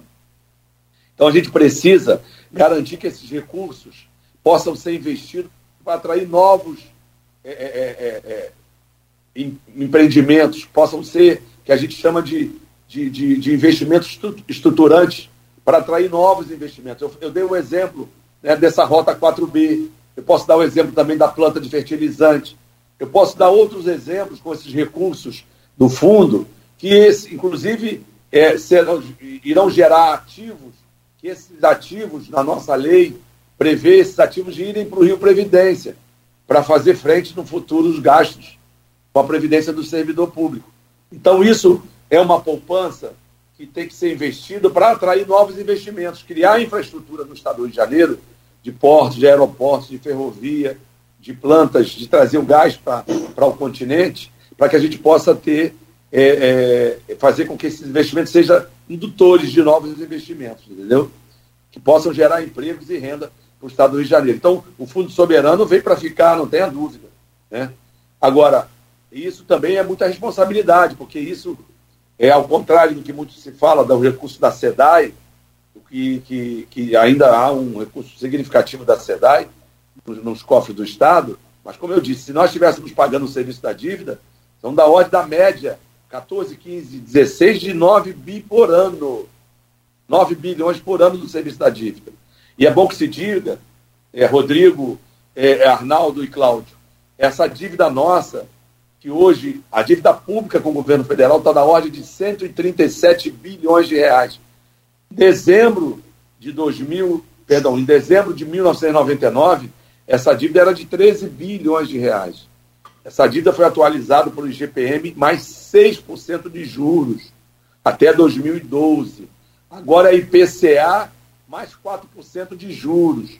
Para vocês terem uma ideia, quando a gente pega a correção do IPCA de dezembro de 99 com dezembro de 2020, essa correção foi da ordem de 319,7% do IPCA, a inflação desse período. Quando você pega a taxa Selic desse mesmo período, foi 1.436% de correção. 1.436% de correção. Então, o governo federal não pode ser um agiota dos estados. É isso que tem acontecido. Essa dívida a gente não consegue pagar nunca. Porque, como eu disse, a média da década, da década passada foi da ordem de 9 bilhões de reais o pagamento é, anual. E a gente precisa rediscutir isso num, num novo acordo de um pacto federativo. A gente não pode ter uma medida unilateral como tivemos é, no, no início de junho, perdão, no início de julho, quando o Congresso vota a PEC, a, a, a, a Lei Complementar 192 a 194, que tira a receita dos estados e dos municípios, sem nenhuma compensação. Então, e que foi a quebra do Pacto Federativo. Então, a gente precisa pensar os estados e os municípios para o futuro, a gente precisa pensar é, num novo modelo de previdência pública, porque é, nós temos aqui 180 mil contribuintes para o Rio Previdência sendo 250 mil beneficiários de aposentados e pensionistas. Se nós olharmos esses 180 mil que estão contribuindo, 52 mil desses 180 já poderiam estar em casa, porque eles estão na ativa por conta do abono permanente, que o Estado deixa de cobrar os 14% do servidor, que já está na época de aposentar, e o Estado aporta esses recursos no Rio Previdência. Então, a gente precisa falar disso, porque isso é problema para o futuro. A gente precisa buscar solucionar isso. Quando a gente fala do Fundo Soberano, de investimentos, de novos ativos, que serão ativos do Estado, e esses ativos também podem aportar recursos é, para o futuro, para os servidores públicos no Rio Previdência, e nós estamos falando de futuro, falando é, de uma garantia do servidor que trabalhou a vida inteira que ele terá recursos para receber como aposentados ou mesmo pensionistas. Rodrigo, é, se tiver alguma pergunta do grupo para trazer, é, exatamente. É, ainda falando sobre essa questão acho, do Fundo Soberano, né, também, o, o, Edmundo Siqueira, traz, que é jornalista, especialista nessa questão de, de patrimônio aqui da nossa cidade, ele traz o solar do Colégio Prédio Secular, que abriga lá o Arquivo Público em Campos, recebeu 20 milhões para restauro e digitalização de seu, de seu acervo, né, provenientes de acordo aí com a LEG, conseguidos pela economia que a Assembleia fez. Neste ano foram devolvidos 500 milhões aos cofres do Estado. A demora na aplicação de, dos recursos para o arquivo, que estão há um ano parados sob a guarda da UENF, atrapalhou a vinda de novos recursos da LERJ para outros patrimônios campistas? Então, é, primeiro dizer que isso foi pensado e estudado com autorização do plenário é, e da, dos líderes aqui da Assembleia. Nós, esse ano, aportamos mais de 130 milhões de reais nos municípios que tiveram com problemas com chuvas. Entendeu? É, a lei complementar 178 do início desse ano, ela impede, por exemplo, a capitalização dos, do fundo das, das assembleias. Né? Então, a partir da, desse momento, não, será, não teremos mais a mesma facilidade de aportar recursos é, nos municípios. Né? Ah, nós agora fizemos autorização para dois municípios, Conceição e, e, e, e é, no nosso prefeito Bernardo, aí próximo daí de Carapebus, nós fizemos 2 milhões e meio para cada um dos municípios tiveram problemas agora. Vamos aportar 8 milhões e meio é, no Hospital Federal aqui da Unirio, né, do Gafreguinde, que corria o risco de não ter recurso nesse final do ano, mas essa facilidade de aportar recursos no, nos fundos do Legislativo, ela vai mudar muito a partir da lei complementar 178. É, mas esses recursos que a gente devolveu também, o Estado vai fazer um melhor uso dele, né? também ajudando os municípios, eu não tenho dúvida. Porque a gente fez nesse período, como eu disse, implementamos novos procedimentos, fizemos essas economias, que isso também volta para o Estado, isso possibilita mais recursos para a saúde, para a educação, é, para que o Estado possa aplicá-los. Eu acho o seguinte, é, que a gente teve de demanda na região em relação a recursos para que pudesse ser feito essas duas reformas, na Fazenda é, Campos Novos também, é, é para a gente preservar o patrimônio histórico do nosso Estado, a história do Estado, do antigo Estado do Rio de Janeiro.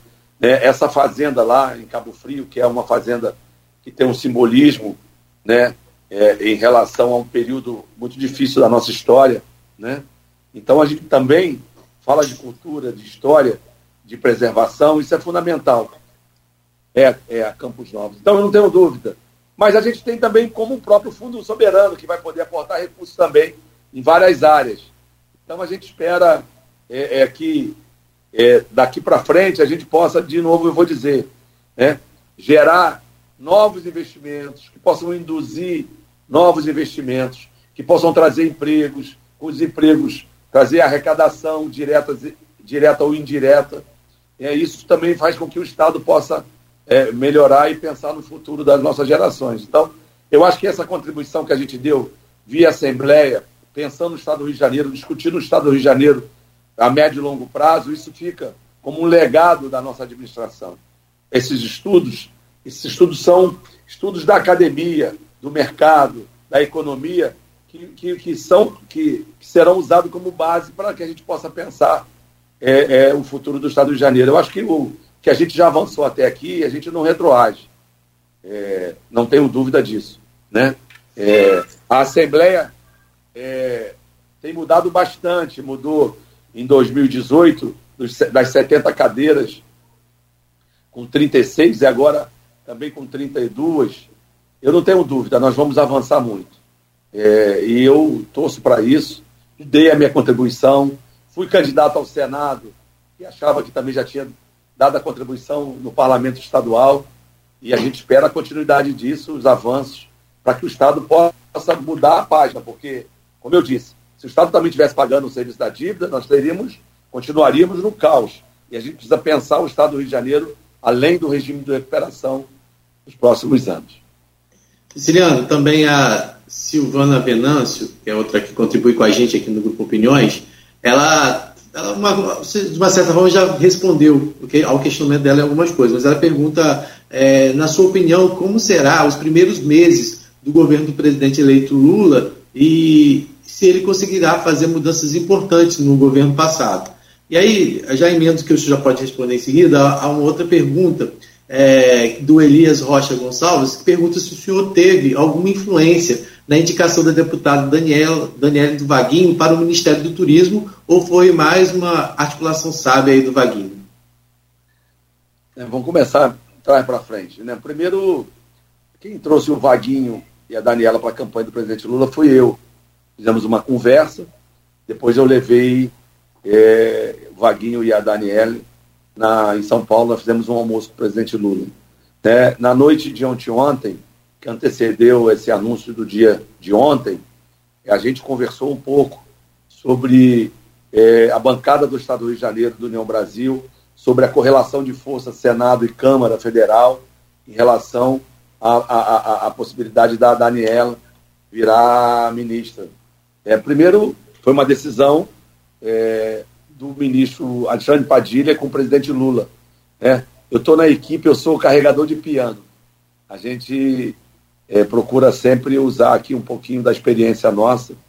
No Rio de Janeiro, a bancada do União Brasil são seis deputados federais.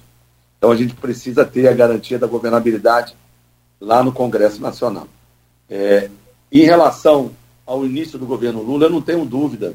Nós, se, você, se a gente começa a comparar o arcabouço legislativo jurídico na questão do meio ambiente, a gente retroagiu.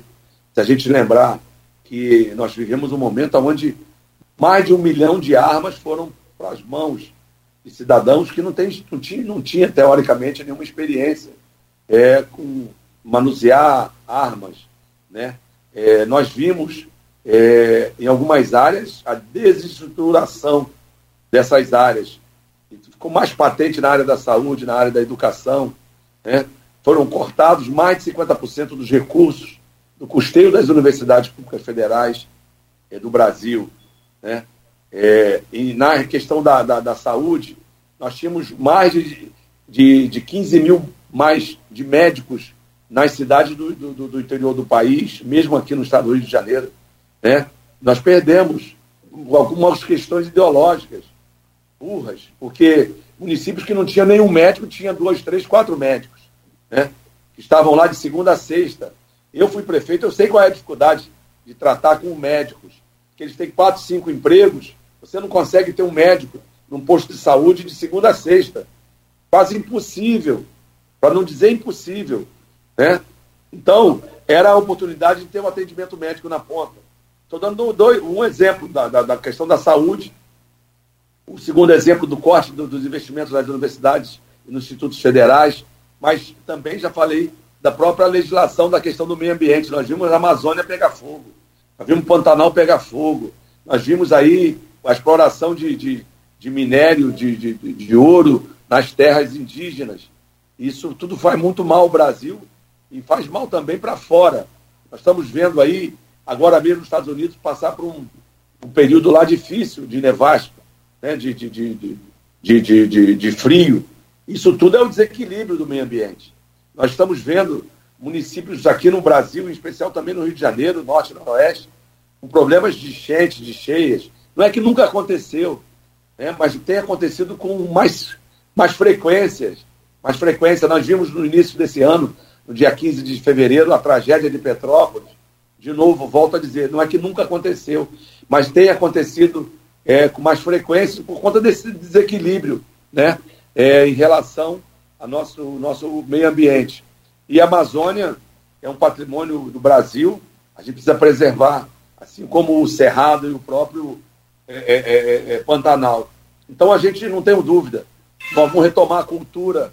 Nós vimos desestruturar a área cultural no Brasil, nós vamos retomar a questão da, dos direitos humanos, a gente vai retomar o direito é, da igualdade né, de gênero, de, de, de, o Lula tem falado muito isso e voltou a falar ontem, que quer que, que a remuneração das mulheres, seja a mesma remuneração dos homens no Brasil, que tem uma diferença.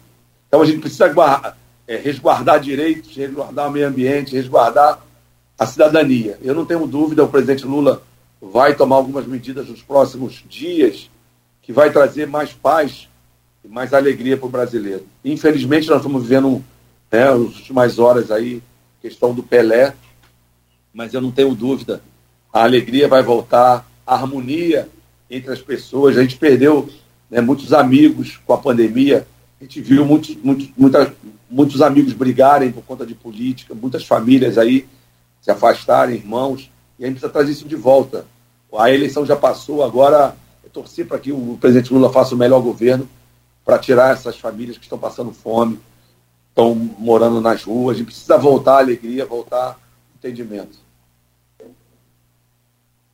Ciliano, vou vamos falar da eleição da Leste, porque você foi o primeiro a, a cravar aí uma vitória, possível vitória do Rodrigo Bacelar em fevereiro do ano que vem. Você mantém essa, essa avaliação? Até então, nem o Rodrigo tinha dito ainda que era candidato. Veio assumir depois, no dia da diplomação, estava se assim, articulando, já tinha 44 assinaturas. Você falou em 36. O PT, a Federação PT, PCdoB e PV, tem oito deputados. Aí vou fazer uma pergunta só. A federação vai com o siciliano, os oito deputados vão com o siciliano, você tem essa informação? E você acredita mesmo na condução do siciliano? Digo, vai com o Bacelar? É o hábito. É, vai com o Bacelar? Você acredita na composição de Bacelar como presidente da LERJ? Então, é, a gente conhece um pouquinho a casa, a gente conversou, o Rodrigo tinha esse desejo de ser candidato, nós tínhamos mais dois candidatos, e aí tem que respeitar, tinha o, o, o meu amigo, meu irmão Jair Bittencourt, tinha também o, o, o Márcio Canela, é, e a gente conversou muito com o Bacelar, e a gente tem conversado muito com as, com as deputadas e deputados eleitos é, na federação. Eles vão seguramente é, compor a chapa do Rodrigo na mesa diretora e também nas comissões da Assembleia. Né? Uma coisa é a eleição da mesa, a eleição das comissões, outra coisa é governo. Né? E, e a bancada vai ter muita responsabilidade. É, eu não tenho dúvida, a bancada sai de três deputados, na verdade, dois, três eleitos, mais dois no final dessa legislatura para sete, mais um do PCdoB na federação. Eu não tenho dúvida. O Rodrigo é candidato único, eu tenho falado isso desde sempre, que ele seria candidato único. E, e vai ter uma votação muito expressiva, não tenho dúvida.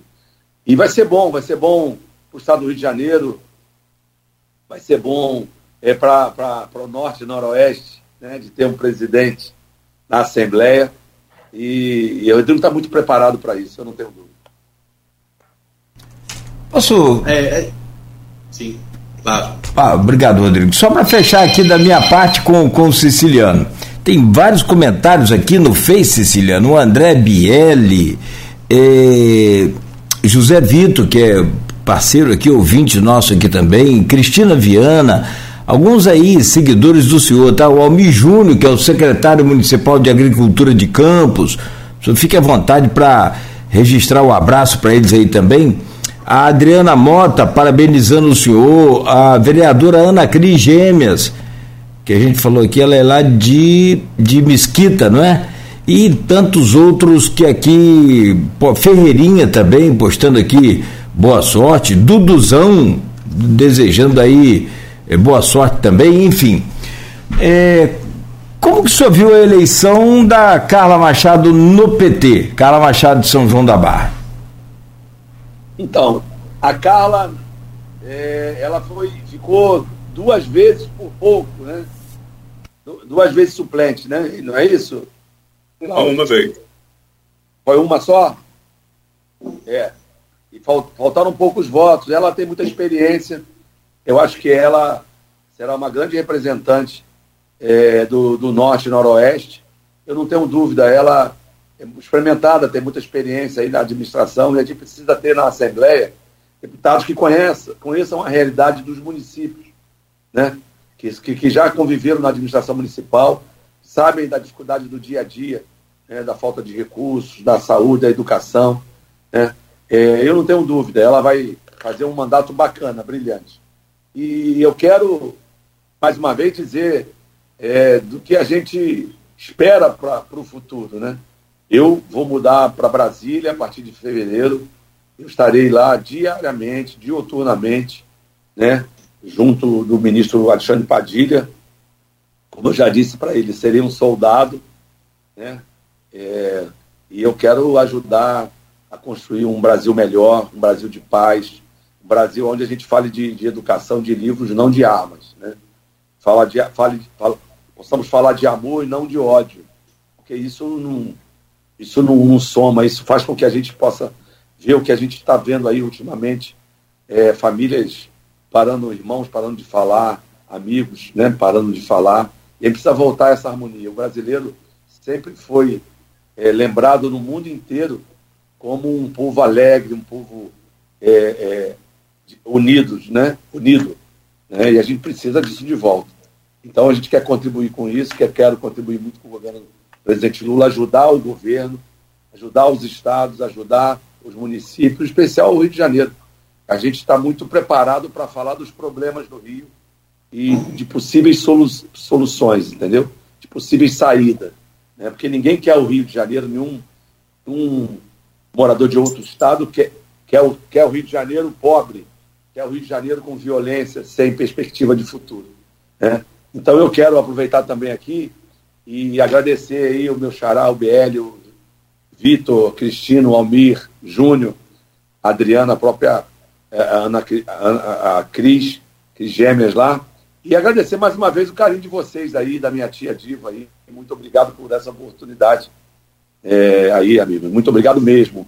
Eu, eu sempre procurei, como prefeito, a gente dava muito, prestava conta às rádios. É fundamental. A rádio é, tem um papel fundamental né, no mundo inteiro. E muita gente acha que a rádio, ah, vem aí o, o jornal, vem a televisão, a rádio vai acabar, vem a internet, a rádio vai acabar. Pelo contrário, a rádio se reinventa e é um instrumento poderoso, poderosíssimo né, de comunicação de participação. E é isso. Eu quero mais uma vez aí agradecer o Cláudio aí, o Rodrigo e o Arnaldo. Nós é que agradecemos. Duas horas de entrevista tá aqui. Som, Opa, é, som, tá som. Para aí, para aí, só um minuto. Segura. Desculpa, Cláudio. perdão, perdão. É porque eu fico aqui no microfone da rádio e, e acabo esquecendo do WhatsApp. Perdão. Nós é que agradecemos, Ceciliano. O senhor está em Brasília né? Está indo, tá indo a, a, para Brasília hoje ou amanhã?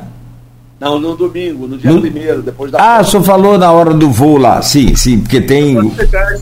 Tem que empossar, tem que empossar Castro. Tem que empossar né? Castro primeiro, que se for para lá é porque eu fiz confusão com a Cris Laranjeira, conversando com ela, acabou que eu confundi a agenda. Mas, sobretudo, é, vale aqui, são duas horas de entrevista, o carinho que o senhor tem pela gente, pelo rádio isso, claro, evidente que no, nos encanta, nos deixa felizes, sabendo da consciência né, do, dos políticos sobre a importância dos veículos de comunicação tradicionais, como o rádio, aqui usando todos os meios de comunicação, né, o omnichannel, na verdade. Eh, também amanhã vai ter boa parte dessa entrevista no jornal Folha da Manhã, preparado aí por esses dois baluartes né, do jornalismo moderno e dinâmico, o Arnaldo Neto eh, e o Rodrigo eh, Gonçalves. Então a gente fica muito feliz de poder contar com sua presença aqui nesta manhã, sabendo de que estaremos também podendo contar em outras oportunidades assim que o senhor assumir essa pasta aí em Brasília. Agradeço em nome de toda a equipe, desejo boa sorte para o senhor que boa sorte para o senhor também e boa sorte para o estado do Rio. Eu tenho certeza disso. Muito obrigado. Obrigado, Cláudio. Mais uma vez aí agradecer o Rodrigo o Arnaldo e, e mandar aí um abraço carinhoso para a família dos nossos queridos e saudosos Gil Viana e João Peixoto, né? É, que infelizmente perdemos né, para o Covid-19 Mandar um, um abraço aí para o Bruno, Bruno, filho do Gil, para a família do nosso Joãozinho, também querido. E agradecer mais uma vez a oportunidade aqui. Dizer que vocês não vão ficar livres de mim, não. Mesmo em Brasília, com essa tecnologia, a gente vai, vai falando, tá bom? Com certeza, é um prazer. Rodrigo?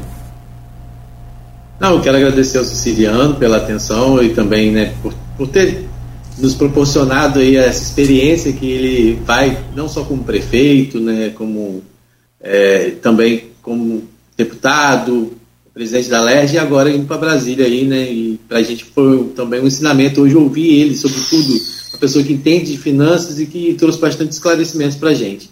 Agradecer, acima de tudo, a receptividade também do Arnaldo, que hoje é, se despede aqui da gente como oficial dessa bancada, uma pessoa que eu tenho o prazer de trabalhar, tive o prazer de trabalhar e com certeza vamos trabalhar muito junto ainda. Vai estar aqui com a gente com certeza como convidado, porque é uma pessoa que agrega bastante.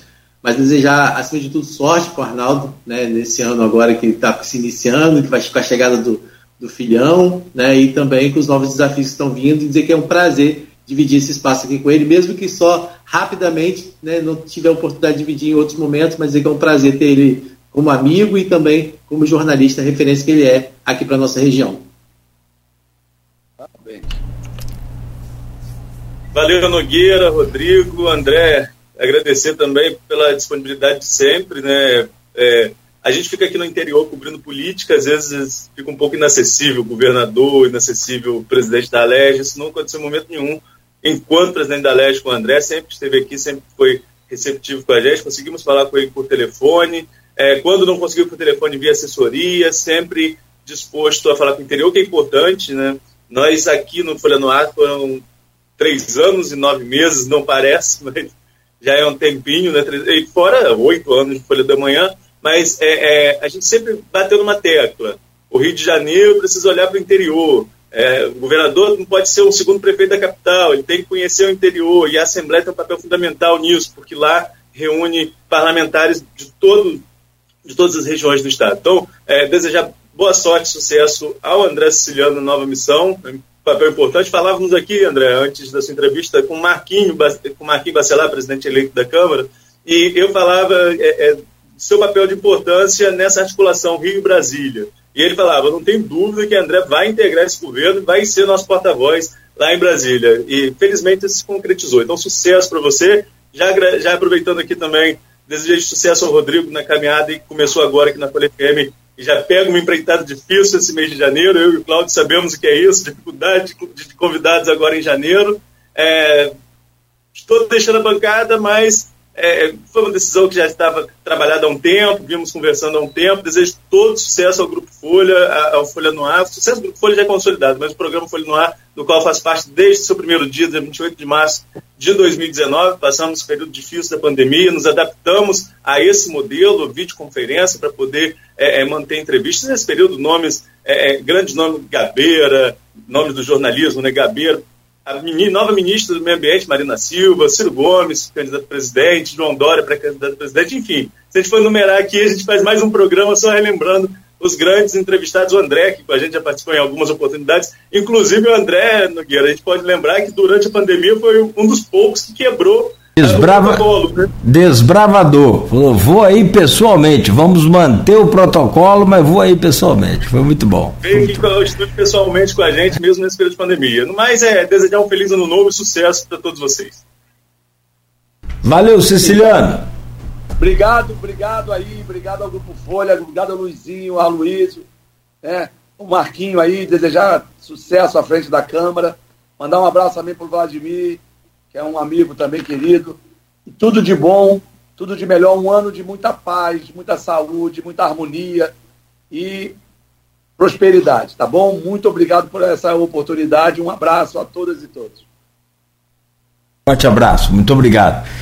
A você, meu caro Arnaldo, eu não preparei aqui nenhum texto, não preparei nenhuma homenagem especial, não preparei é, nenhuma despedida, porque eu confesso a você que eu não aceitei bem essa história de você sair dessa bancada aqui até hoje. Confesso de coração, e você sabe disso, eu falei, não pela chegada do Rodrigo, que o Rodrigo é fantástico, o Rodrigo é um cara extraordinário, sabe, Siciliano? Esses caras aqui são baluartes do jornalismo, eu sou radialista e é muito diferente. Então, é, pode parecer, ah, nós somos do ramo de comunicação, não é não, é diferente, televisão é diferente, rádio, jornal, o jornalismo é, é, é, de noite, parece que as coisas acontecem e os caras trabalham a noite toda, o rádio é no dia, na hora, aquela coisa mas é, é, diferente, cada um com seu valor fundamental para essa sociedade, cada vez mais é, desantenada desses órgãos e meio que ligada nessas coisas de WhatsApp, essa coisa de fake. Então a gente, o siciliano falou que o rádio se reinventa e ele se consolida cada vez mais, assim como o jornal e o jornalismo que você, Arnaldo, faz em cima do combate à fake news. Olha, eu confesso a você, meu caro Ceciliano, sou que nos honra aí com essa despedida aqui do Arnaldo acompanhando. É, eu trabalho nesse grupo aqui há 22 anos, eu estou desde 2020 nesse grupo, desde a extinta TV Planície e até agora com a, a Folha FM, passando pela Continental, Rádio Continental AM.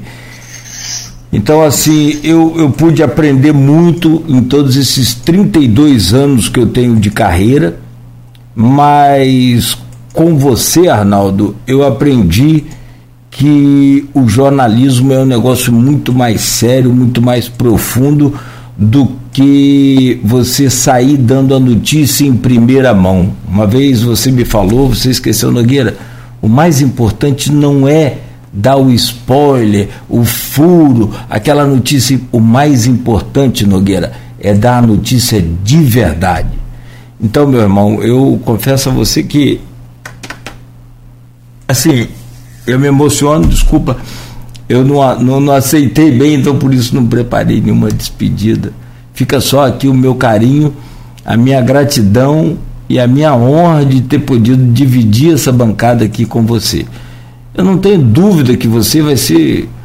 Tomara que você não seja concorrente nosso, porque eu vou ficar aí triste, mas com certeza você vai ter voos altíssimos, não só pela sua capacidade, mas sobretudo pela sua, pelo seu talento e pelo seu caráter, que o homem precisa de ter caráter. O resto a gente se acerta. Grande abraço, amigo. Sucesso. Valeu, Guilherme. Obrigado. Agradeço a todos vocês. E a gente se encontra, né? No jornal, na comunicação, assim como na política, nada é para sempre. Tudo acontece, a gente vai se encontrando em outros momentos. e a amizade fica. Um abraço a todos e agradecer, sobretudo, Nogueira, aos ouvintes. Agradecer a, paciência, né, a, a, colaboração de todos. Beto aí na técnica, enfim. Agradecer a todos vocês. Chega pra cá. E como eu disse. Aí quer falar também, Arnaldo? Rapaz, sucesso para você na sua nova empreitada aí, que Deus te abençoe sempre. Você, a sua esposa, seu filho que tá Benício. Aí. Benício, nome bonito. E mais e torcedor um... do Fluminense. Não, tá amarrado, sai fora. Esse é flamenguista. Um feliz ano novo para todos. O sim, deputado, para Rodrigo. Rodrigo, a gente trabalha sábado aqui, né, Rodrigo? Mas seja bem-vindo também, Rodrigo. E um feliz ano novo para todos. Que ano que vem seja um ano de bênção para todos nós. Valeu, foi um prazer trabalhar com você, Arnaldo.